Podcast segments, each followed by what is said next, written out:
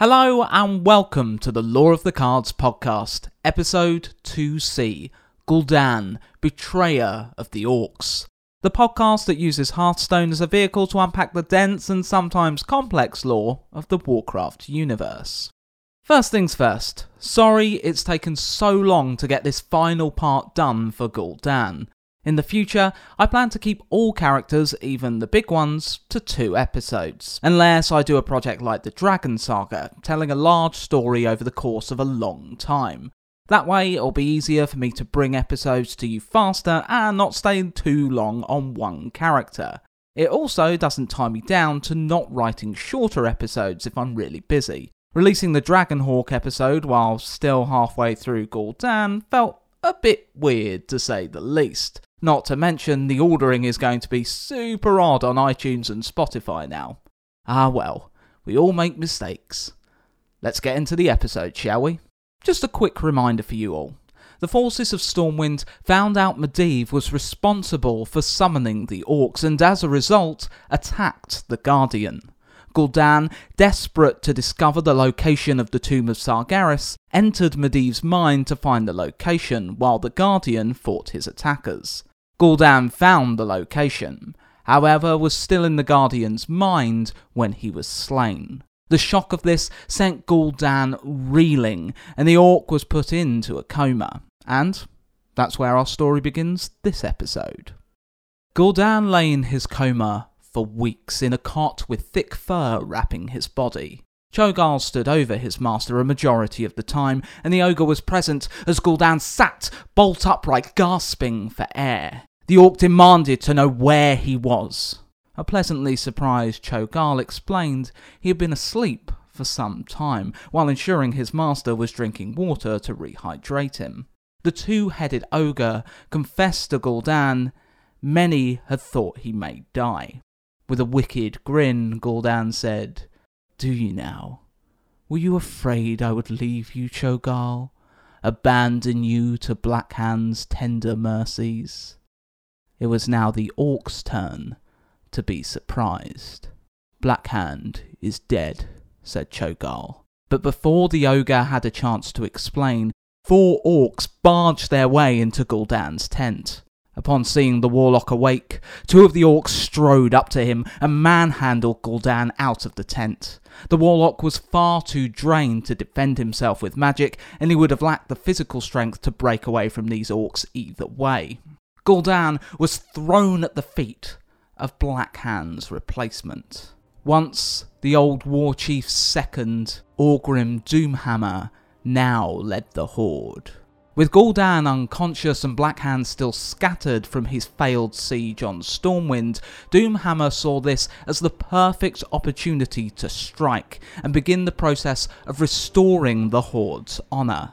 He challenged Blackhand to Mak'gora, a traditional orcish duel to the death that, if refused, would cause great dishonour. After defeating Blackhand, Doomhammer knew there was no going back for the Horde. They still had a war to win, and he led a successful siege of Stormwind, claiming it for the Horde. This victory was partly thanks to Gul'dan. During the siege, Garona sought an audience with King Llane, which the king granted. However, being rattled by the fight with Medivh, Gul'dan's earlier command to kill the king returned to Garona's mind, and this time she could not resist what she was being commanded to do.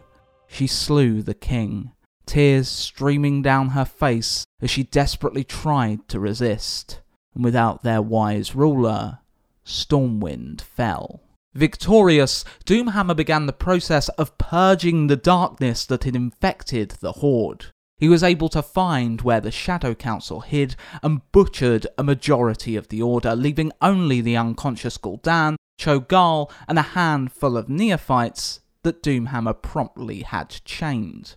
Realizing the near hopelessness of his situation, Gul'dan began to cower before the mighty Doomhammer. The power he had once held over the Horde was completely gone, and Doomhammer was clearly set on taking the Warlock's life. Before Orgrim's mighty hammer connected with Gul'dan's skull, the now helpless orc begged for his life. Somewhat shocked and amused by seeing the mighty Gul'dan beg, Orgrim allowed him to speak. Despite a burning hatred seething within Gul'dan, he kept control of his emotions. He knew Doomhammer would look at any excuse to spill his blood. The warlock pledged loyalty to Doomhammer, disavowing his masters in the Burning Legion, claiming they had betrayed and abandoned him. The war chief was rightly skeptical, but Gul'dan pointed out that the humans of Stormwind had had powerful spellcasters and the warlocks had been the Horde's defense against them. Now, with the warlocks gone, the human spellcasters could rip the Horde apart. Doomhammer needed him. Reluctantly, Doomhammer spared Gul'dan's life, and in exchange, Gul'dan promised to create a host of creatures that could stand against and crush the human magi. When Gul'dan was alone, a familiar voice rang within his mind. Kil'jaeden the demon came with more instructions. Not to seek vengeance against Doomhammer by killing him. Doomhammer had succeeded where Blackhand had not. The Horde needed a leader like him in order to conquer more territory, unwittingly preparing Azeroth for the Burning Legion's invasion. If Gul'dan followed, further power would be granted to him. While Kil'jaeden did intend to reward Gul'dan, the Warlock no longer trusted his benefactor. He had been abandoned by them for years. He had grown tired of being an expendable pawn. Gul'dan feigned obedience, but when the opportunity arose for him to claim the power within the tomb of Sargeras, he would abandon the Horde and foil the Legion's plans. To reach the tomb, Gul'dan required loyal allies an army to protect him from the rest of the Horde when he finally abandoned them. The Warlock convinced Doomhammer to grant him permission to form his own clan, the Storm Reavers. Gul'dan told Doomhammer that this would mean all of his actions were visible. He would not be able to keep his affairs secret as he had done with the Shadow Council. Like any other clan, Gul'dan and his followers would be forced to fight on the front lines. What Gul'dan actually sought to do was to use the clan to increase its influence and power within the Horde. Doomhammer was no fool and could see through this. However, he was confident he could stay one step ahead of Gul'dan, so granted the Warlock his clan. Orgrim would place spies among the clan to keep watch. Gul'dan's reputation had been shot. The Horde had turned against him and the use of fel magic. Doomhammer knew if the Warlock was to make an impact on the war, he would need a clan of his own. With assistance from Cho'Gall, Gul'dan began to create his warriors that would stand against the human magi. Gul'dan was not one to squander an opportunity. He would ensure that these new creations would ultimately be loyal to him rather than Doomhammer. While the war chief had killed the Shadow Council, their spirits remained intact.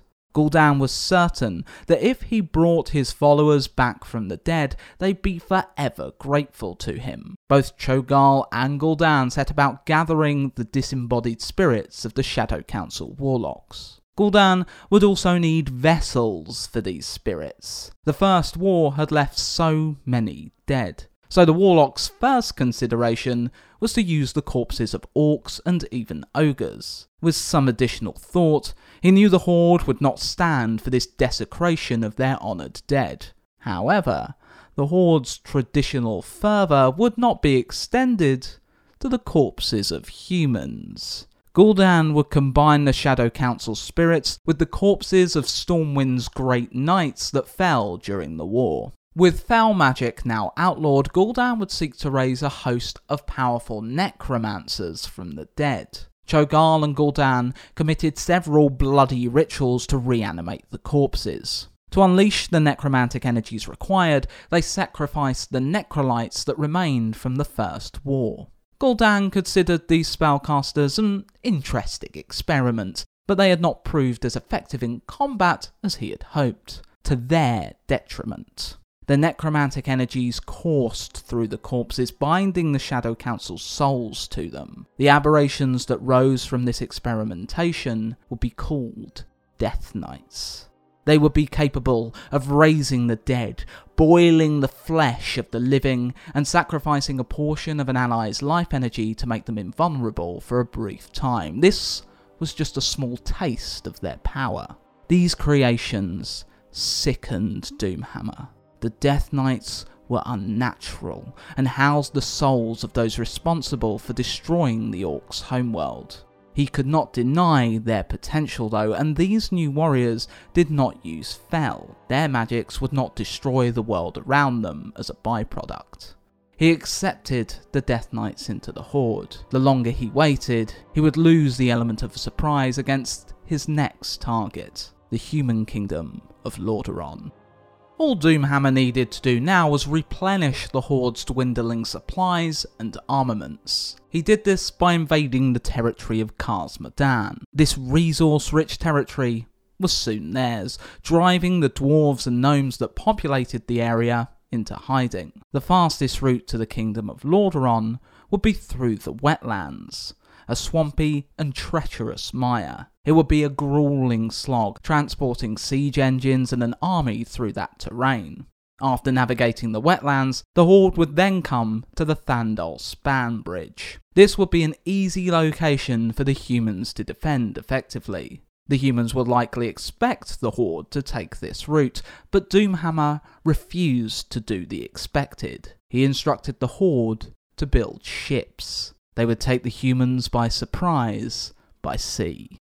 This plan did not sit very well with a lot of the orcs. They were not a seafaring people, and some of the more superstitious clans feared the open seas. To Doomhammer's surprise, Gul'dan and his Stormreavers proved instrumental in persuading the other clans to follow along with Doomhammer's plan. The Warlock and his clan told the rest of the Horde that it was the best course of action and the voyage would be safe. Crude ships were constructed by the Ogres, who had some seafaring knowledge, and the Amani Troll tribe, a new ally Doomhammer had recruited during Gul'dan's coma. Further allies were also recruited to the Horde at this time. The goblins of the Steamwheedle cartel provided new technologies, maps, and information to the orcs. They were also accomplished shipwrights, for the right amount of coin. Before their invasion of Lordaeron, the Horde had also been able to enslave the dragon aspect, Alexstrasza. The Dragonmaw clan had accomplished this truly impressive feat by using an artifact they had discovered and had dubbed the Demon Soul. The aspect was forced to lay eggs, birthing young dragons the orcs would ride into battle. Dragons that did not obey the orcs risked submitting their queen to excruciating torture or death.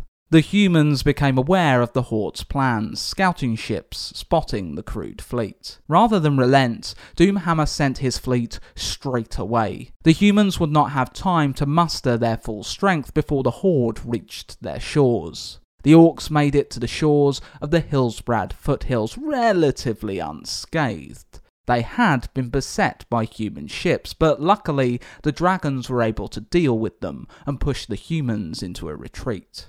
Doomhammer sought to march through Hillsbrad and strike at Lordaeron's capital city. The humans had anticipated this, but were in disarray, only just managing to muster a defence to combat the Horde. This was the first time others of the Horde were able to see the destructive power of Gul'dan's Death Knights. A fetid fog spread out across the battlefield, raising humans that had been slain from the dead. The undead launched themselves at their former allies, striking them down. Doomhammer watched on with a mix of displeasure and satisfaction. He did not like how the Death Knights operated, but their effectiveness was undeniable. The humans had been preparing for the orcs as well, forming an alliance of the human kingdoms and getting some support from the dwarves and high elves. One of their greatest and newest weapons at their disposal were the paladins. Holy light radiated from these warriors, striking down the undead. Thanks to the paladins, the alliance was able to fight the horde to a stalemate. Doomhammer knew the longer the Horde spent in Hillsbrad, the more time the Alliance would have to call reinforcements.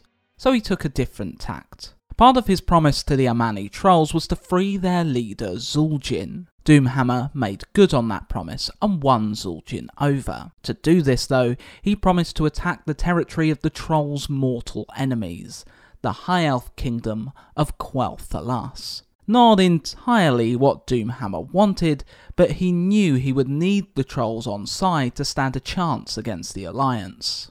Gul'dan accompanied the Horde on their treacherous journey to Quel'Thalas.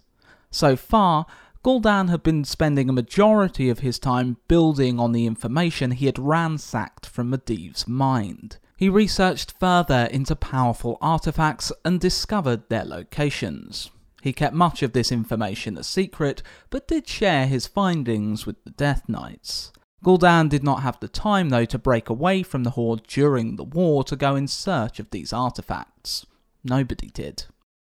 The Horde decimated the Quel'Thalas outer holdings with relative ease. However, it was observed that both the Death Knights and the Amani Witch Doctor's spells were not as potent as they had once been. Gul'dan discovered the source of the magic dampening barrier that surrounded the Elven Kingdom. With Cho'Gall in tow, Gul'dan excitedly approached Doomhammer with his discovery. This did not put the war chief at ease, but Gul'dan said the discovery would help the Horde greatly. He escorted Doomhammer to the location. Forcing a gap in between the trees was a monolithic stone. Runes covered its surface, and power radiated from it. Soon, the reason for Gul'dan's excitement became clear. He asked Doomhammer's permission to experiment with the runestone so that he may harness the power for the Horde.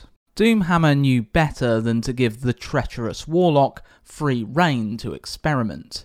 He asked Gul'dan what he intended with the stone. The warlock wanted to dismantle it, and with the bricks and slabs created, construct an altar, which he called an altar of storms. Gul'dan would then be able to channel the energy of the stones into the Horde's soldiers, transforming them into far more powerful beings than they had once been. Gul'dan did admit, though, this may lead to some disfigurement as well. The war chief pointed out that orcs had a severe mistrust of Gul'dan. Doomhammer doubted orcs would let Gul'dan experiment with them a second time, like when they drank the demon blood and became slaves to their bloodlust. Gul'dan gave a wicked smile. He assured Doomhammer he would not be using orcs, but creatures that would benefit from even more strength and wouldn't notice any reduction in intellect. Ogres. More strength is what the Horde needed right now, so knowing Gul'dan's plan, Doomhammer was happy to give permission for the Warlock to experiment. Gul'dan was provided with a small workforce of ogres to help shatter the stone and construct the altar. The intelligent Cho'Gall was able to easily direct his vastly inferior kin in the construction of the Altar of Storms. As always, Gul'dan was doing this to benefit himself, not the greater good of the Horde. During the last few months, the Warlock had been gathering power. He now held dominion over two powerful clans, the Storm Reaver and the Twilight's Hammer clan, led by Cho'Gall. He had also been able to win over the spies that Doomhammer had placed among the ranks of the Storm Reavers. Promises, power, threats, and other means meant they were now loyal to Gul'dan.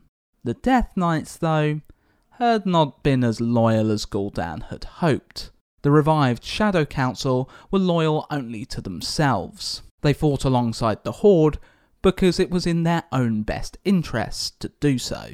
With the Altar of Storms, Gul'dan hoped to create soldiers that would give him the strength needed to break away from the Horde and seek out the Tomb of Sargeras. Gul'dan would have an army strong enough to keep away the force Doomhammer would inevitably send at him to punish the Warlock for his betrayal, long enough for Gul'dan to claim the power of the tomb for himself. One of the kingdoms conquered by the Orcs on Draenor was the Highmaul Ogres. The Highmaul had an ancient ritual for transforming the lesser of their kin into powerful two headed ogre magi. Few knew this ritual, and almost all who had known the secret had perished.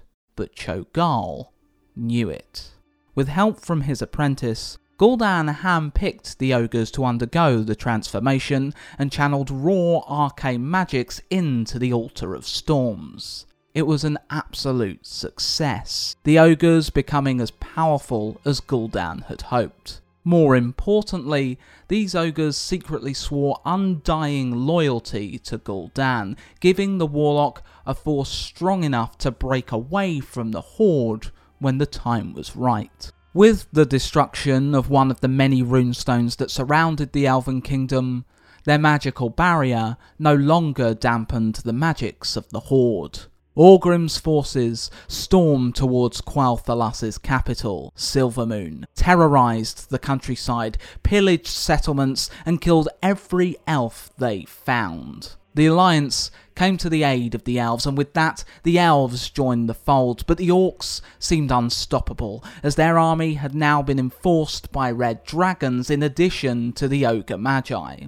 The elves had no physical weapons that could stop the horde, so pulled back to their capital.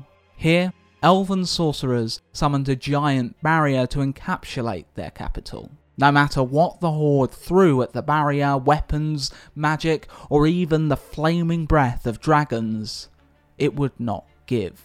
Doomhammer's frustration deepened. The horde was wasting their time here he pulled his forces back and ordered them to march west. It was time to attack Lordaeron's capital. The roads and valleys between Quel'Thalas and Lordaeron were an easy route to take, but as a result, they were well fortified.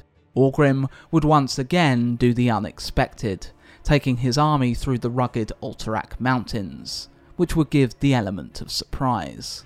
Zul'jin declined Doomhammer's plan, the trolls' hatred burned so strongly for the elves they would not abandon their siege on Silvermoon. This was troubling and infuriating. Doomhammer had come to rely heavily on the Amani to guide the Horde through a land that was not familiar to them. Losing the trolls would spell doom for the Horde.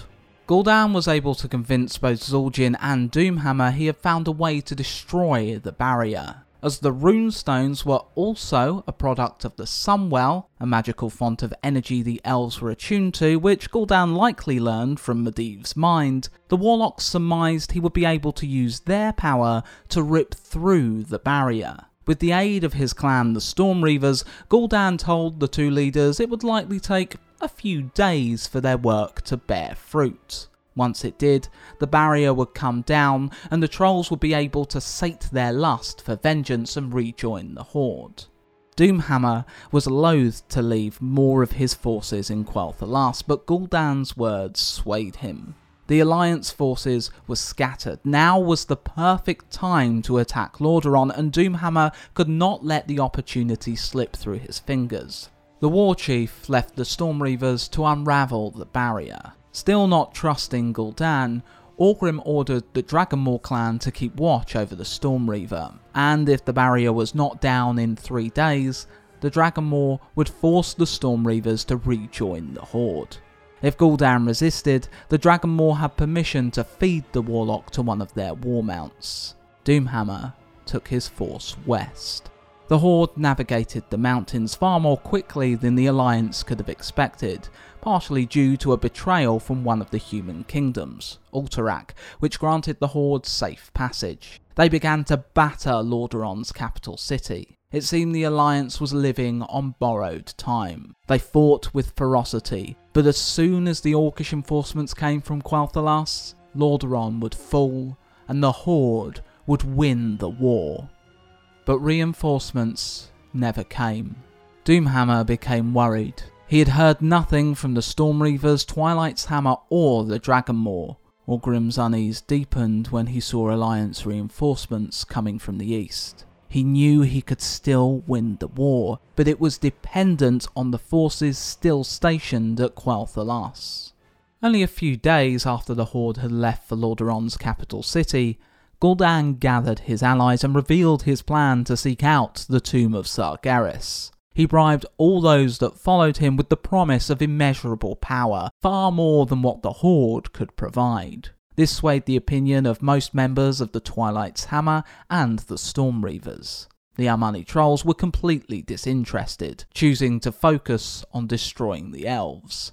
The Dragonmaw were also not swayed by Gul'dan's poisonous words, even moving to bar the Warlock's path. However, if the two forces clashed, they risked mutual annihilation. The Dragonmaw left the traitors behind and sought to join the rest of the Horde to warn Doomhammer.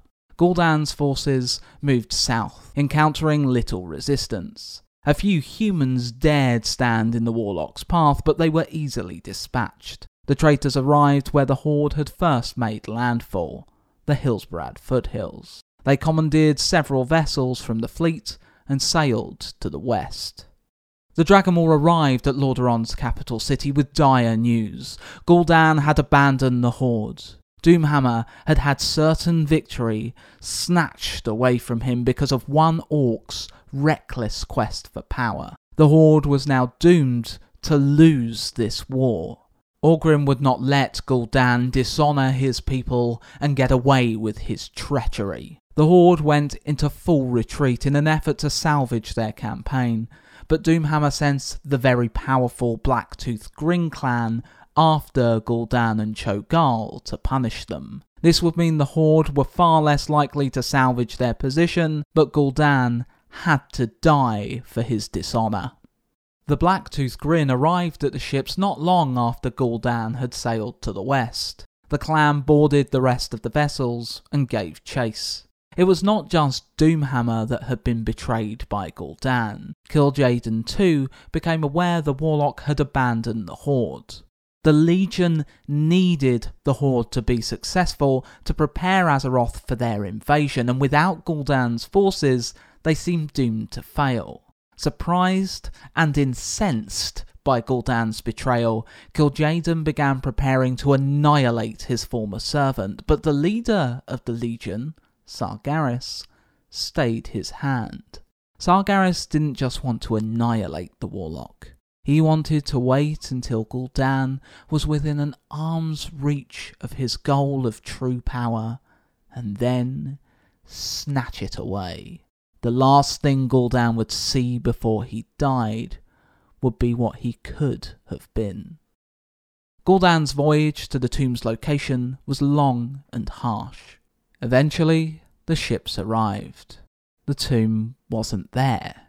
But this did not surprise Gul'dan. He knew the tomb lay at the bottom of the ocean. Gul'dan led his followers in a ritual, weaving his followers' magics into a single immense spell. The sky turned dark, and the ocean churned as the tomb slowly rose from the depths. The towering monument stood upon a barnacle covered island. The spell had only just finished when the Blacktooth Grin were visible upon the horizon. Gul'dan knew he did not have much time. His forces were not enough to defeat the Blacktooth Grin, but with the tomb's power, Gul'dan would be able to crush them. The Warlock instructed Cho'Gall to hold the line along with his Twilight's Hammer clan, while Gul'dan and the Storm Reavers entered the tomb. Gul'dan and his followers raced through the tomb's corridors as quickly as they could. It was not long, though, until they discovered the tomb was not abandoned. The tomb of Sargeras also acted as a prison for several demonic creatures that over the millennia had broken free of their confines. They patiently lurked in the shadows, and upon Sargeras' command, struck. The demons claimed Gul'dan's followers one by one, tearing them apart. As the warlock traversed the tomb, his followers being torn away from him, Gul'dan documented his journey upon the tomb's walls using his own blood. The most excruciating death was saved for Gul'dan. He was flayed alive, skin and muscle being torn from his bones, while his screams of pain shook the very foundations of the tomb of Sargeras. Only a few of the Storm Reavers survived, fleeing the tomb. Before they did, they claimed their master's head, believing that it held great power. Upon the island's shores, the Twilight's Hammer clan had been obliterated, the Blacktooth Grin either killing the clan soldiers or leaving them to die. Before the Blacktooth departed, they claimed Gul'dan's skull from his followers to prove their victory. The Horde would lose the Second War, but at least the Warlock, who had sold out his people for power, and whose betrayal cost them dearly, had paid with his life. Despite his death, Gul'dan's dark shadow loomed over Azeroth for years to come. His followers were right. Gul'dan's skull became a powerful channeling totem for demonic energy. A small portion of Gul'dan's soul also remained within his skull, whispering to whomever held it. A portion of his memories remained as well. The location of the tomb of Sargeras and many other of Azeroth's great artifacts were contained within. After the Second War, much of the Horde was pushed back through the Dark Portal. They would not survive long on the dying Draenor. Ner'zhul rose to lead these survivors and concocted a plan to open portals to other worlds that the Orcs may conquer. Gul'dan's skull was recovered and used in the opening of these portals and later used by the Alliance mage Khadgar to seal the Dark Portal. This prevented the chaotic energies created by the portals from spilling over into Azeroth. Energies that utterly tore Draenor apart, morphing it into the world of Outland. Khadgar and his allies would be stranded on Outland for many years to come. Later, the Burning Legion somehow got their hands on Gul'dan's skull, and it was used to corrupt a large portion of woodland that would come to be known as Felwood during the Legion's second invasion of Azeroth, the first happening 10,000 years prior. The skull's demonic power would be absorbed by the demon hunter Illidan Stormrage. This turned the Night Elf into a part elf, part demon hybrid, empowering him enough to defeat the Legion General Tichondrius. The woodland would heal in time, but Illidan's transformation would see him banished from the rest of his kind. Illidan kept hold of Gul'dan's skull and could even be seen cradling it when heroes stormed his bastion in Outland, the Black Temple. Illidan had been using Gul'dan's memories to gather artifacts and power to one day defeat the Burning Legion. But at this time, Azeroth's heroes did not know this, striking down the Demon Hunter. Gul'dan is remembered as one of Azeroth's greatest mortal villains, and to this day is likely considered the most powerful mortal warlock to have ever lived. Well, that was until Gul'dan, the very same orc from a different timeline, who would surpass the main timeline warlock. However, that is a whole other story, and I'm going to finally finish this episode with the end of the main timeline Gul'dan story. I really hope you've enjoyed the story of the Horde's great betrayer. If you did, then you should absolutely help this podcast out. Give it a review on iTunes and follow it on Spotify. If you're listening on YouTube, give it a like, share, subscribe, and anything else I've missed off the list of things you now need to do to actually be shown the content of a channel on YouTube. I'm also playing through Warcraft Reforged right now, so why not give it a look? Along with any other content I feel like posting there. Instead of the usual bestiary section, before wrapping this episode, I'm going to give my two cents on Gul'dan, what I think of him as a character, etc. To be honest, despite Warlords of Draenor not being the best expansion, I was really glad it brought Gul'dan back as a mainline villain. I've always enjoyed just how out and out evil he is, there is never any remorse for his actions, and more often than not, he comes across as a slimy, scheming creep, while also coming across as a phenomenally powerful badass.